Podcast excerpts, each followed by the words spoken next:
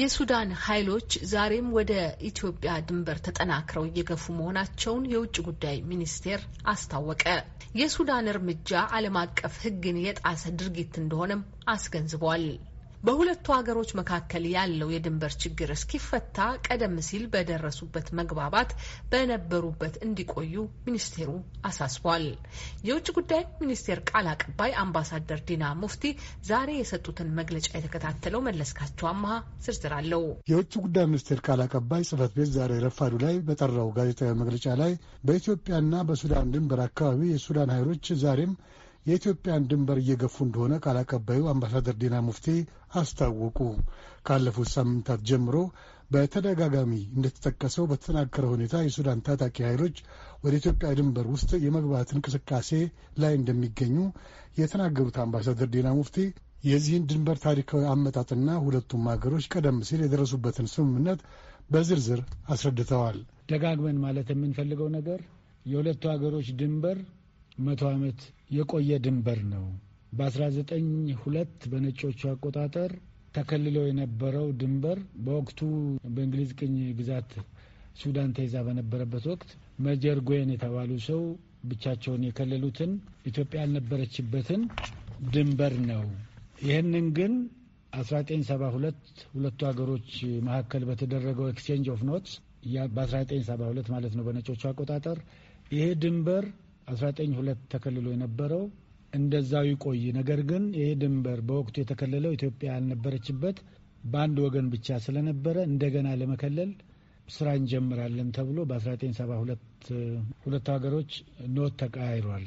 ይህን note በተባበሩት መንግስታት ድርጅት ውስጥ deposit ያደረጉት ሱዳኖች ጭምር ናቸው። የሱዳን መንግስት በወቅቱ የነበረው በተባበሩት መንግስታት ድርጅት ብቻ ሳይሆን በአፍሪካ ህብረትም deposit አድርገውታል። ስለዚህ በዚህ መሰረት ድንበሩ እስከሚካለል ድረስ ሁለቱ ሀገሮች በሚግባቡበት ሁኔታ አሁን ባለው ሁኔታ ቆይ የሚል ነው የነበረው። ይህን በሁለቱ ሀገሮች መካከል የሚገኘውን ድንበር ዓለም አቀፍ አሰራርን በተከተለ መንገድ እንደገና ለማካለል ላለፉት 48 ዓመታት ያህል የተለያዩ ስራዎች ሲሰሩ እንደቆዩም አምባሳደር ዲና አስታውሰዋል። በወቅቱ ለዚሁ ስራ የጋራ ቴክኒክ ኮሚቴ፣ የጋራ ድንበር ኮሚቴና የጋራ ከፍተኛ ፖለቲካ ኮሚቴ ተመስርቶ የተለያዩ ተግባራትን ሲያከናውኑ መቆየታቸውንም ገልጸዋል። ይሁንና ይህ ስራ እየተከናወነ ሳለ ካለፉት ጥቂት ሳምንታት ወዲህ ሌላ ሁኔታ ተፈጥሯል ይላሉ ቃል አቀባዩ። ይሄ በዚህ እንዳለ ነው። በሰሜኑ የሀገራችን ክፍል የሕግ የበላይነትን የማስከበር እንቅስቃሴ በኢትዮጵያ በኩል ሲጀመር የሱዳን ወገን ይህን አጋጣሚ ተጠቅሞ እዛ አካባቢ የሳሳ የመከላከያና የሴኩሪቲ ኃይል አለ በሚል የኢትዮጵያን መሬት የወረረው እዛ አካባቢ አርሶ አደሩን ማጎሳቆል የጀመረው አሁንም ይህንን ሁኔታ አላቆመም የሚል ነው ዛሬው መልእክታችን። ይህ ህገወጥ ተግባር ዓለም አቀፍ ሕግን የሚጥስ ነው። የሱዳንንም የኢትዮጵያንም ጥቅም አያስጠብቅም፣ በሌሎች ኃይሎች የሚገፋ ነው እያልን ነው ያለነው። ኢትዮጵያ ይህንን በትዕግስት ያየችበት ምክንያት ይህንን ግጭት regionalize ማድረግ ፍላጎት ስለሌላት ሁኔታዎችን ወደ ነበረበት መልሶ ትክክለኛውን የማካለሉን ስራ ውስጥ እንድንገባ ፍላጎት ስላላት። ኢትዮጵያ ሁልጊዜም ቅድሚያ ለሰላም ስለምትሰጥ ዓለም አቀፍ መርሆችን ስለምታከብር ብቻ ነው። ይሄ ግን ገደብ እንዳለው እና በተቻለ መጠን ደግሞ ከሁሉ በላይ የሁለቱን ሀገሮች በማጋጨት የፖለቲካ ትርፍ ለማግኘት የሚፈልጉትን ወገኖች ላለመጥቀም ነው፣ የእነሱን ካርድ ላለመጫወት ነው የሚል ነገር ነው በእኛ በኩል ያለው ይህንን ተውት፣ አዋጣችሁም ነው። በታላቁ ህዳሴ ግድብ ዙሪያ ሶስቱ ሀገሮች ማለትም ኢትዮጵያ፣ ግብፅና ሱዳን የጀመሩት ድርድር በሰበብ አስባቡ እየተቋረጠና እየተጓተተ እንደሚገኝ አምባሳደር ዲና ተናግረዋል።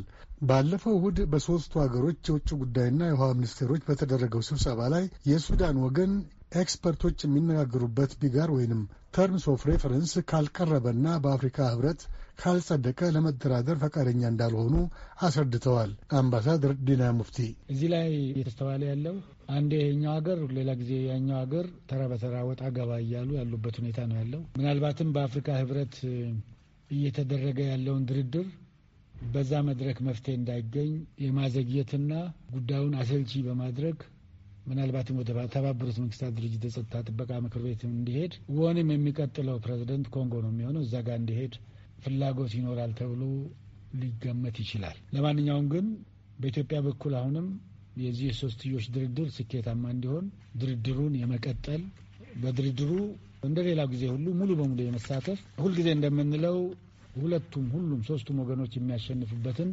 ስልት ነው እየተከተልን ያለ ነው። በሰበብ በአስባቡ የሚወጡት አሁንም ሌሎች ናቸው።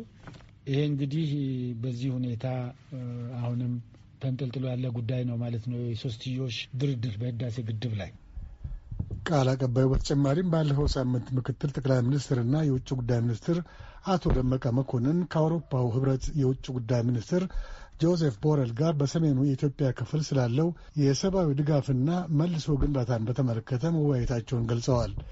የተገፉ ዜጎችን ወደ ሀገር በመመለሱ ስራም ባለፈው ሳምንት ከሳዑዲ አረቢያና ከሌሎች መካከለኛው ምስራቅ ሀገሮች ከሰባት መቶ በላይ ኢትዮጵያውያን ወደ ሀገራቸው እንዲመለሱ መደረጉን ገልጸዋል። መለስካቸው አምሃ ለአሜሪካ ድምፅ ሬዲዮ ከአዲስ አበባ